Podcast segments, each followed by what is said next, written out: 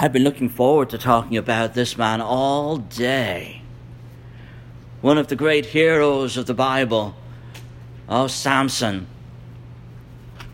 You know, one of the things I find most touching about people like Samson and Abraham and David and Paul and Peter is that the Bible shows us that they were imperfect, just as we are imperfect.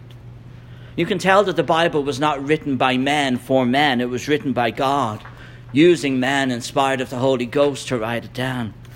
Otherwise, certainly kings like David wouldn't have put in the incident of his being a peeping Tom and doing all the things he did. And Samson wouldn't have had recorded what he got up to. And Abraham wouldn't have had recorded that he had told a lie. These were fallible human beings, as we are fallible. And God understands.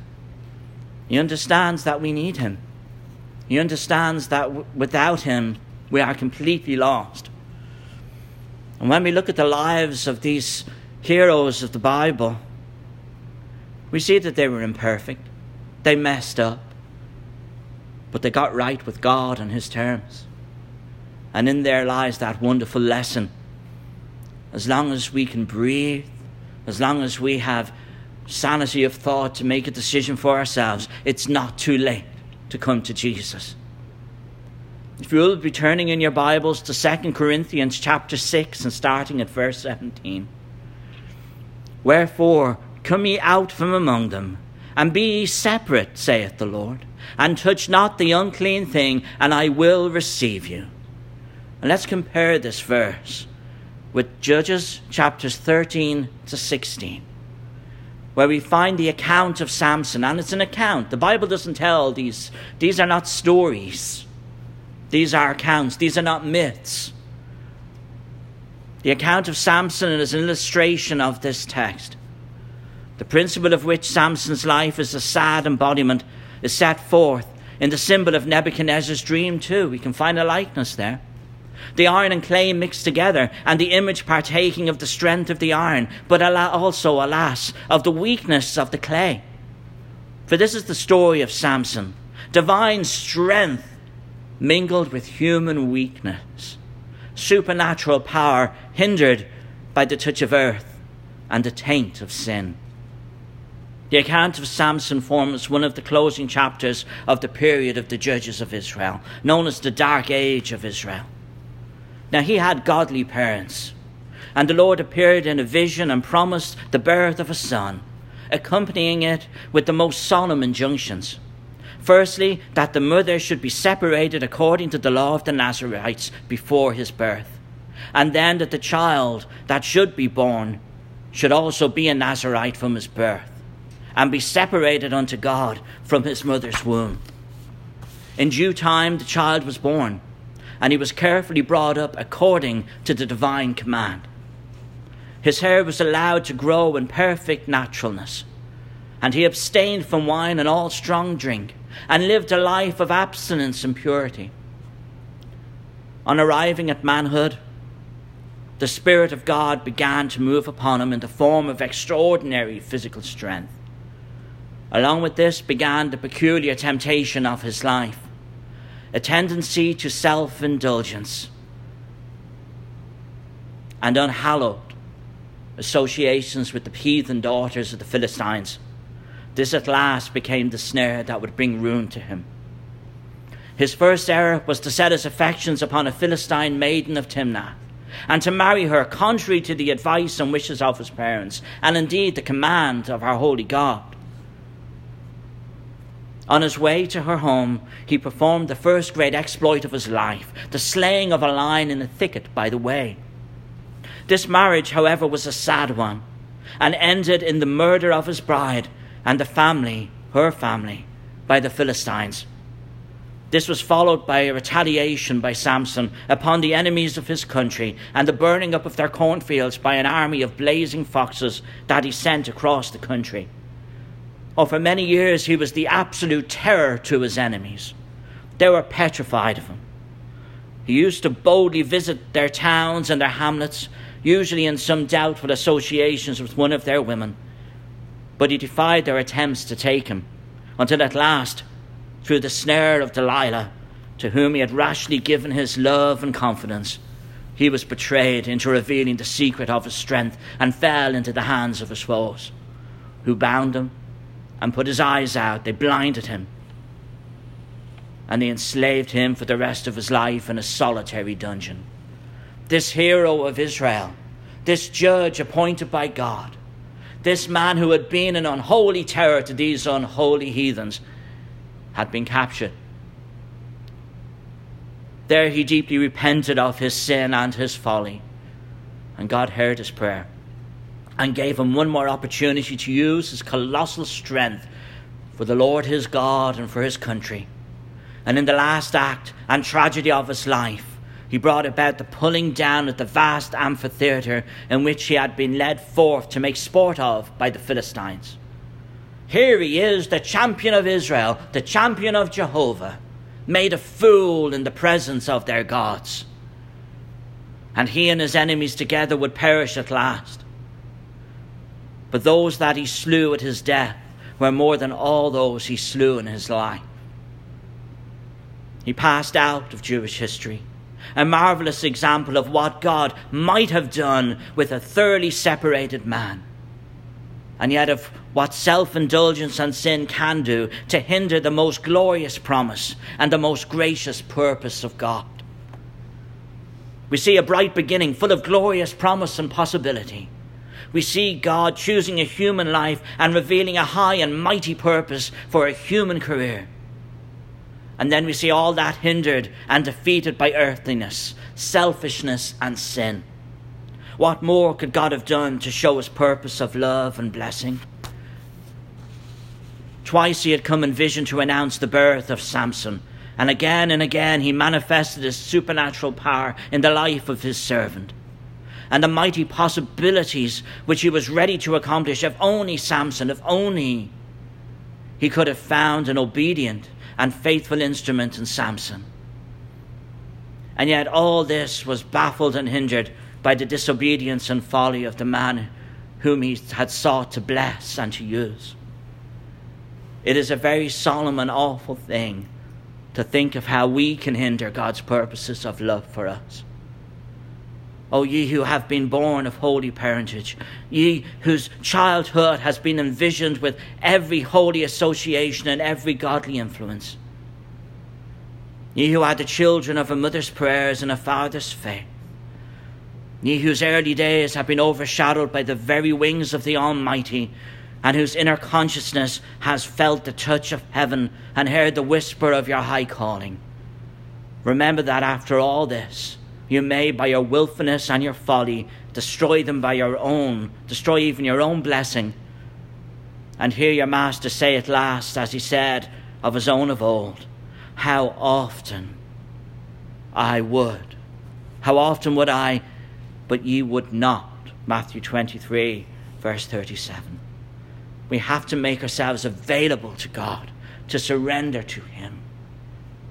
Once again, for it to be all of him and none of us, to cast our doubts before him, and to trust in the mighty hands of the mighty God. This is the God that made heaven and earth, that knit us carefully in the bellies of our mothers. This is the God that split the Red Sea. This is the God that brought his enemies low, who rose from the dead on the third day. This is the God that gave us his holy word.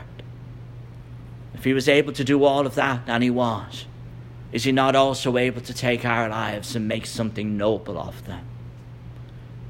Something pleasing to him. We see the necessity of a life of separation if we would become the vessels of Almighty God. Through his word, we would achieve God's highest blessings. The Nazarite under the Mosaic institutions was the peculiar type of a life of separation. He was set apart from his childhood to be dedicated unto the Lord and separated from all earthly and sensual indulgences, just as the priest represented the idea of nearness to God. The Nazarite and the Levite represented the idea of separation to God, dedication to God. This is one of the profoundest principles of God's whole plan of redemption. From the very beginning, God purposed to separate a peculiar people unto himself. By peculiar, it means special. A people dedicated to him. God says so, and that's enough. We shall do it. We see this in the separation of Abel from Cain, of Noah from a wicked world, of Abraham from Ur of the Chaldees, of Isaac from Ishmael, of Israel, and indeed the Church of Christ, which just means the called out ones. The very name in Greek, ekklesia, signifies the separated ones, and it is always in the feminine in Greek. That's no coincidence. We are the bride, singular, of Christ Jesus. That's how tender is his love towards us, of his care for us. He fought for us, he died for us, he came back from the dead for us, and he reigns for all eternity for us. The strength of Samson was as nothing compared to the strength of our Lord Jesus Christ. We sing that song, he could have called 10,000 angels. Indeed he could. But the power of Christ alone could have stopped it. But he chose to go through that terrible suffering. And he was thinking of us. Remember, God knows all. He knows all from the end to the beginning. It's an interesting thought, but it's true. As he died for us, he was thinking of us. He knew each and every one of us. We were made for a purpose. There are no accidents. We were made with love. And we must look upon each other as God looks upon us, his precious ones. And when we look at those who are not in the Lord's church, we must look upon them with pity and with love, and teach them with tenderness and care. Pray for their hearts that they would be turned. For the true strength is not in bullying or pushing or yelling. The true strength is in making common sense. For people do not care how much we know until they know how much we care. It is a truism. It worked on me. That's why I'm here. There is a melting away and a breaking down of all barriers. See, many fail to meet God's thought. And it's been the causes of all the failures and the disasters of the past. The awful wickedness which preceded the flood was brought about from the mingling of the holy seed of the people of the world, the intermarriage of the children of God with the daughters of men. That is, the intermarriage with the faithful of God with those who were unfaithful. That's why God warned the people of Israel, do not marry the heathen. They will bring you down. It's a lot easier to be pulled down than to pull up. No, there's a melting away and a breaking down of all barriers between the church and the world. And the end of it is going to be a condition of things as shocking and terrible as in the days of Noah. We must not, under any circumstances, compromise with the world. Not even a little bit. We make a stand for the truth upon God's word. We may be more popular with the world if we compromised on the truth. But we weren't put here to be men pleasers. We're here to be God pleasers. And those that truly seek God's word do not come to him for what they can get in entertainment value. They come to him to offer their service. They come to him for redemption from sin. And it is an honor and a privilege to serve the Holy One. It is a frightful thing to turn away from God. And we can see what happens in the world when people do. And you see, God must have separated vessels, for he will not drink out of the devil's cups. And we must not only be his, but we must be his alone. We must bear his monogram and be his peculiar people. We who would bear the name of Jesus must not play with the world. We must not intermarry with the world.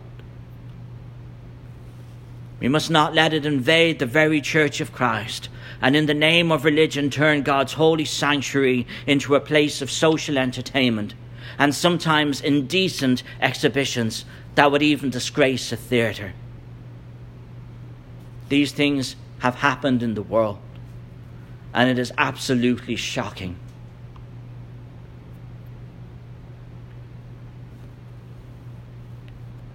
When we think about Samson, we think about what we must not do, looking at his example. We must not repeat the story, the account of Samson. For our end can only be the same at last to him: blindness, bondage, paralysis, and spiritual death.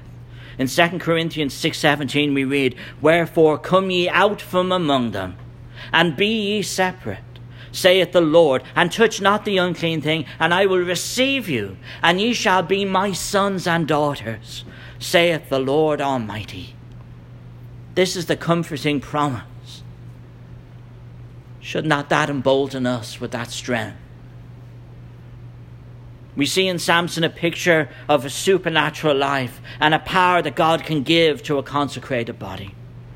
Now, Samson was not a physical giant. At least there is no reason to suppose that he is. In many art forms we see pictures of Samson, and he has big muscles and he looks like Mr. Universe. In truth, he may well have looked more like Mr. Puniverse. But God's the one that gave him the strength. People were surprised at how strong he was. I mean, Arnold Schwarzenegger's in his 70s now, but you wouldn't want a thumb from him. Or Lou Ferrigno, the Incredible Hulk, you wouldn't want a thumb from him. Believe me, I've met him a few times. You don't want a thumb from him. So nothing in the Bible says that they looked at Samson and thought, "Oh, here comes danger." They were surprised.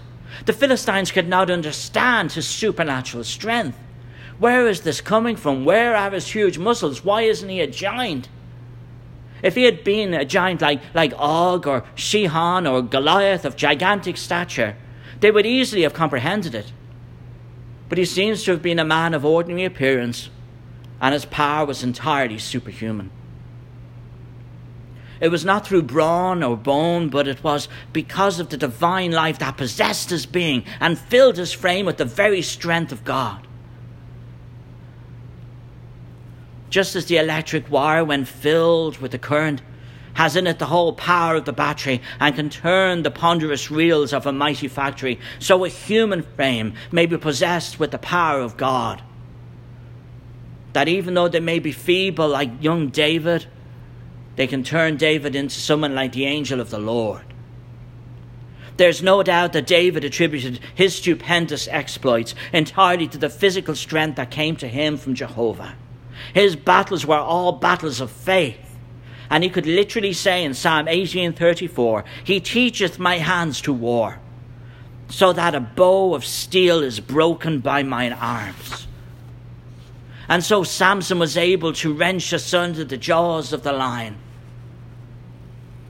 the same way he would pull aside the jaws of a goat. He was able to carry it on his shoulders, the pillars and gates of Gaza, with their weight of tons, and walk with them 10 miles to Hebron, and to lift up the pillars which supported the vast amphitheatre of the pagan temple and literally tear the building to pieces by his bare arms. So still God is able to put his strength into a human frame, if wholly separated unto him, so that it can resist the power of the devil, the power of temptation, the power of influences of a poisonous climate, that can endure hardship and suffering and can go through life like Moses, like David, like Samson, with unabated strength until life's work is done. But not only was Samson an example of wonderful physical power and God's strength in using a human, but also of God's supernatural working in the circumstances and the providences of life. When he was ready to faint with thirst after the victory of the Philistines, when he had slain 1,000 of them with the jawbone of a donkey, he cried to God in his extremity, and God opened a fountain of water until he was satisfied. Brethren, we have a fountain of water It is the holy word of God. Drink until you're satisfied. And if you love God, you will never be satisfied. Not all the oceans, waters of the earth could fill the satisfaction you get from God's holy word. For a thirsty soul that stirs, that looks and longs for Him. I know a woman who told me that when she goes to sleep at night, it's hard for her to sleep. She's afraid of going to hell. She's wise. We should all be afraid of displeasing God.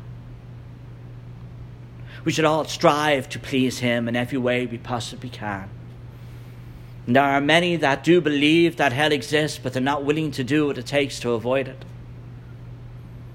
Because they've been lied to. They've been told by people, you can do whatever you want. But that's not what God tells us. Samson lived a life of excess. He just loved to live the high life. And it brought him low.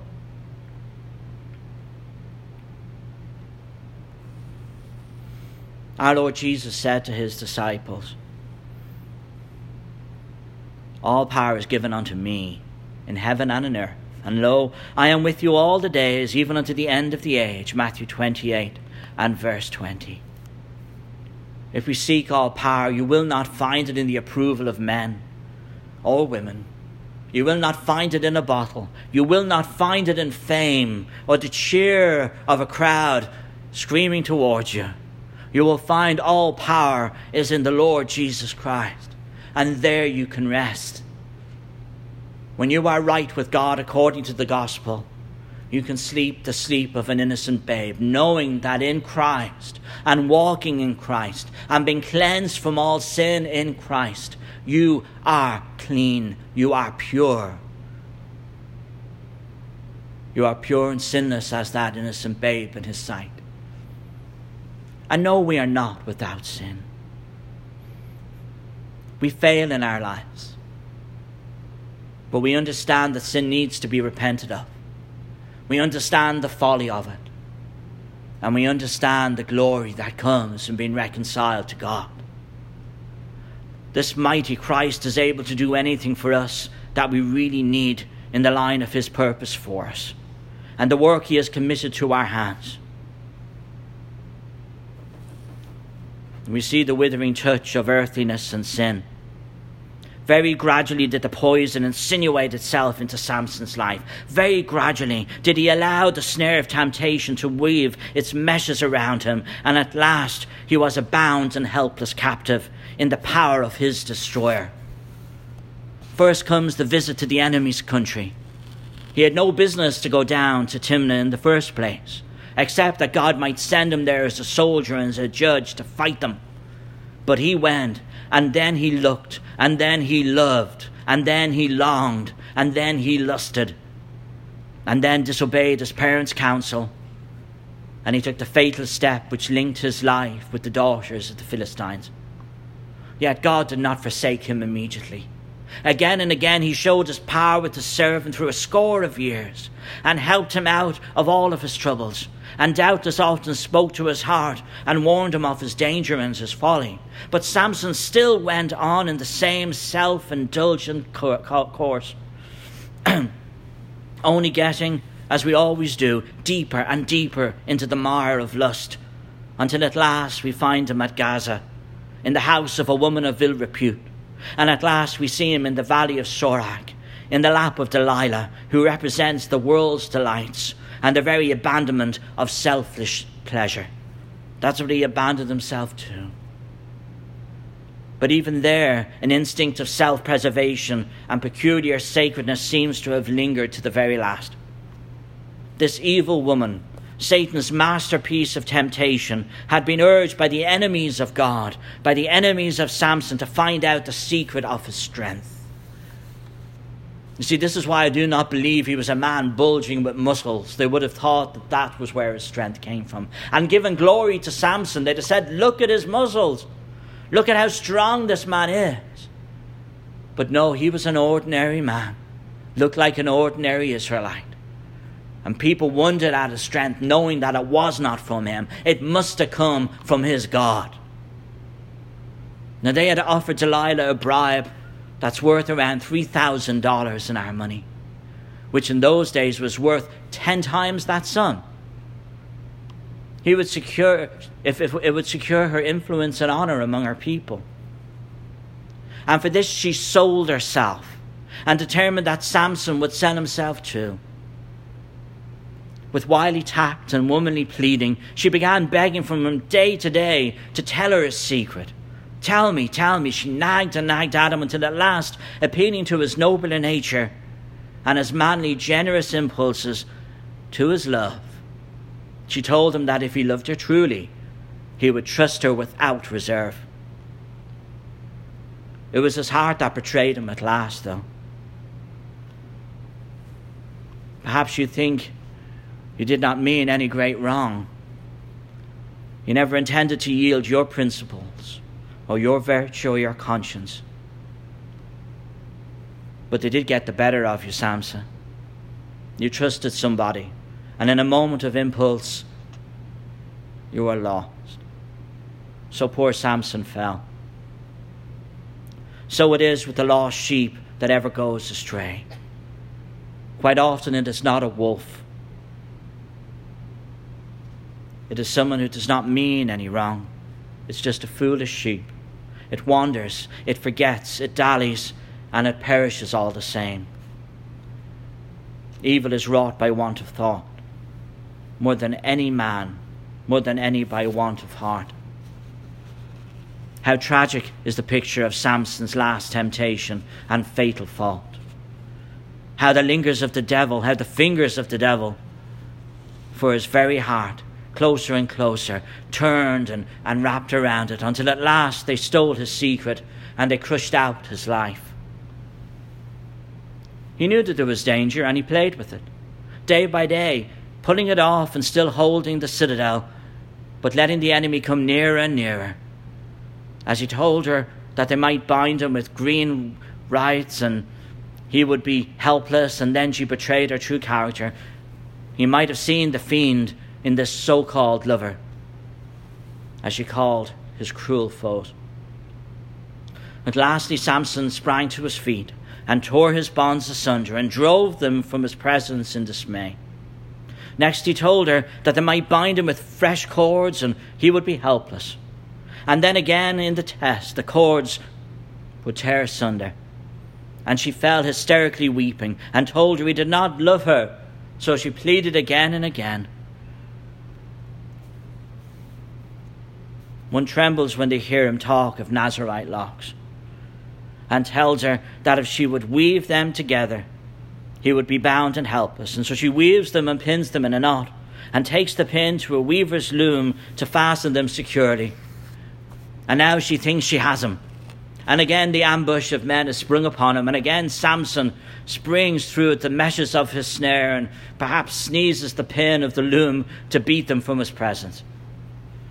But how narrowly he has escaped, time and time again. He's playing with disaster. He's flirting with sin. And we must never do this. If he had but taken the warning. Oh, if he had but listened to the beat of his heart when the Spirit knocked.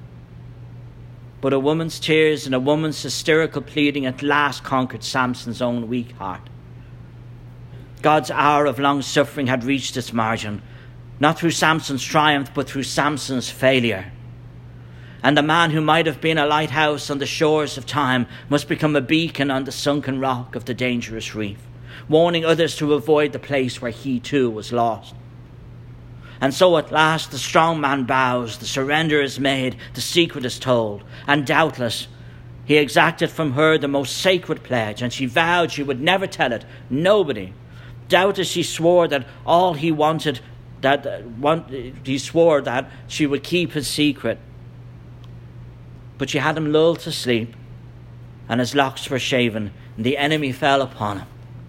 Samson rose as before, and shook himself as other times, and thought that he was as strong as ever. He knew not that the Lord had departed from him. Yet Samson's retribution was as terrible as his sin. He lost his strength.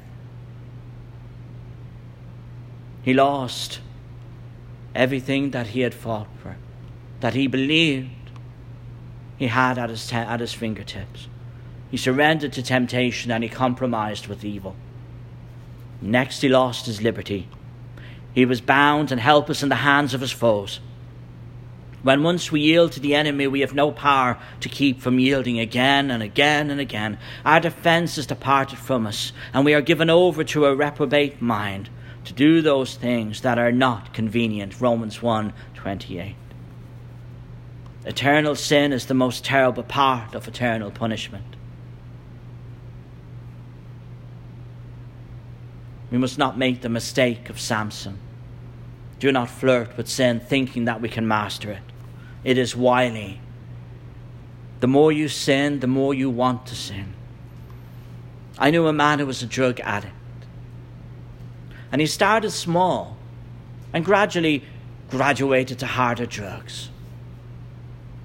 The marijuana wasn't doing it for him anymore, so he went on to cocaine. And then the cocaine wasn't doing it for him, so he moved on to heroin. This man, his skin was yellow from jaundice. He had AIDS, HIV. Almost every vein in his body had collapsed. He was blind in one eye from sticking a needle in it to try and get the drugs into him. You see, the more drugs he took, the more he needed to take to get the same high. And that's what results in an overdose. And people can overdose from sin. They can sin so much that it becomes as nothing to them. They lose their sight of the sin that they're in. And when we yield to sin and we yield to Satan, our eyes are put out by our enemies. And we cease to know the difference between right and wrong unless we turn to the Lord. Unless, like Samson, we turn to God in repentance. We turn back and turn away from this horror that would destroy us. Our once clear conception of God's high and holy will are blurred and blotted out. And we wander in the darkness, not knowing at what we stumble. He became a sport and a spectacle for his enemies. And they used him to grace their own entertainments, to be a public mockery at their events, to honor their false gods, and to put to shame the very name of the God Samson loved. You see, the most horrible part of it. It wasn't just that he brought himself low. It was that in the eyes of the heathen, he had brought the power of God Almighty low as well. The most terrible part of Samson's punishment was to hear the shouts of his enemies as they boasted of the triumphs of Dagon over Jehovah and the defeat of Samson and Samson's God. Not knowing all the while, it was Samson's sin and folly that caused all the shame to the name of God and the cause that he above all men was sent to guard. But at last repentance and contrition came. And in his humiliation, in his bondage to his enemies, to these heathen Philistines, in his sorrow, in the depths of his darkness, Samson at last awoke to the meaning of his life. And he asked God for one more chance, just one more chance to be true to his God, to prove his sincerity and the deep reality of the death of self. He was willing to sacrifice his very life in his last exploit. And he only asked of God that he might die in the service of his God, in the service of his country, and in the destruction of his enemies. That he would bring glory to God in his death. He was like the Roman nobleman that plunged fully armed into the chasm of the city gate, which none but he could fill. He was like the soldier who, having betrayed his colours, asked only that he might once more lead the forlorn hope on the battlefield and die with his colours in his bloody hand and his life laid down in the midst of his enemies. Our service is never worth anything until our life goes along with it. And everything is laid down, everything from the top of our head to our big toe, everything for God, even life itself, if God requires it. Samson was always looking after his own pleasure, but now at the last he sees the light. He realizes he was not his own man at all. He was God's man. But here he is, dead to self and ready for the noblest achievement of his life. God takes him at his word. And one day at the height of a great national carnival, while hundreds of thousands of Philistines' nobles are crowding the galleries of the vast amphitheatre, many thousands are upon the top of it, looking down, making fun of Samson, the hero of Israel, making fun of the invisible God of Israel. Here we see this mighty roof, which was supported by two great pillars in the centre. And all were waiting for Samson to come forth and make sport of him like a clown in a circus. Samson's strength is given back to him for one last achievement.